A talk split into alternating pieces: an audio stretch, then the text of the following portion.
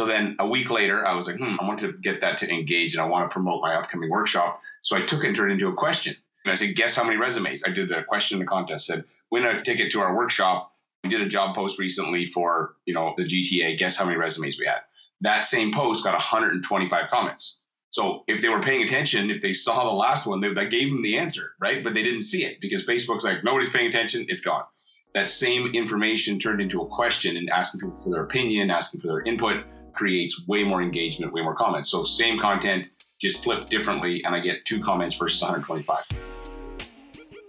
The most inspiring stories from today's most successful mortgage brokers. Join your host, Scott Peckford, on I Love Mortgage Brokering. Hey, Broker Nation, welcome to the I Love Mortgage Brokering Podcast. Today I'm continuing on my 10 Loans a Month series of tactical podcasts that I produce every week. I'm your host, Scott Peckford.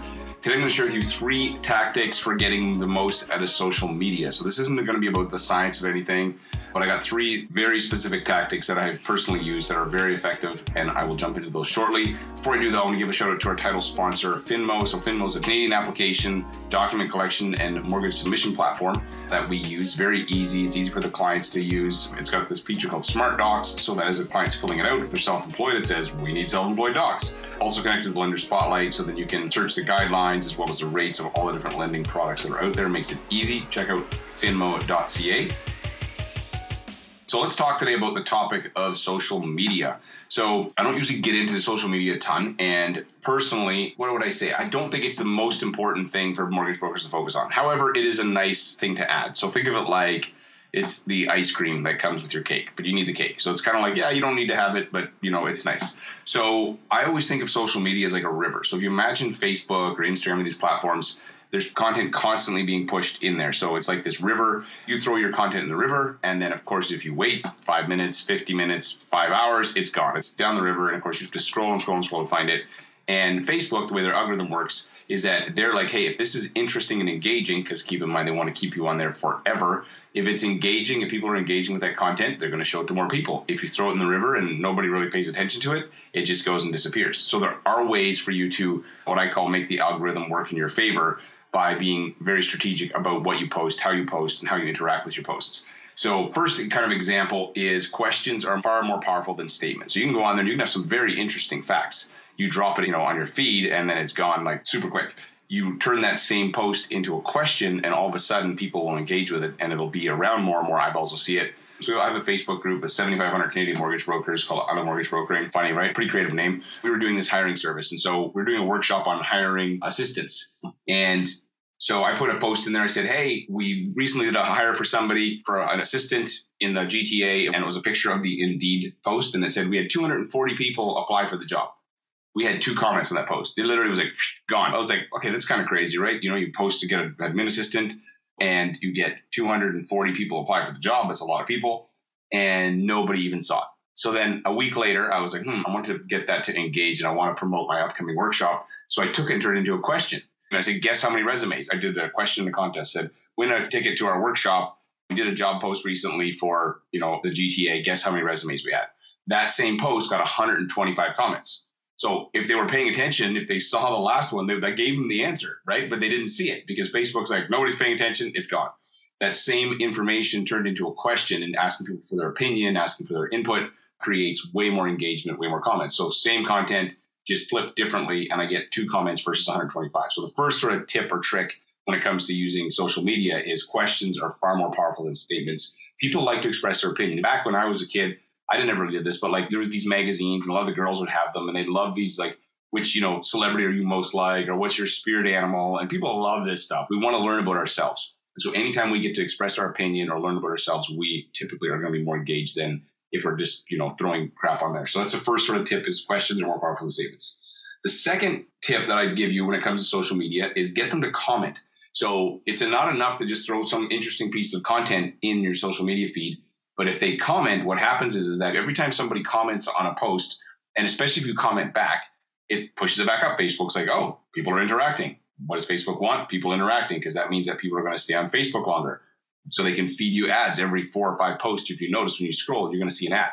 I remember reading once before that if you are not paying for the product, you are the product your attention is the product. And so Facebook wants to keep your attention. So anything that's going to be engaging to you, they're going to put in front of you. If it's not engaging, they do not want you to see it. Which by the way is most of you guys, if you have Facebook pages, they get hardly any engagement. A Facebook page, even if you have 5,000 people following it, they may show it to 2% of your audience, maybe. And that's if the content's good.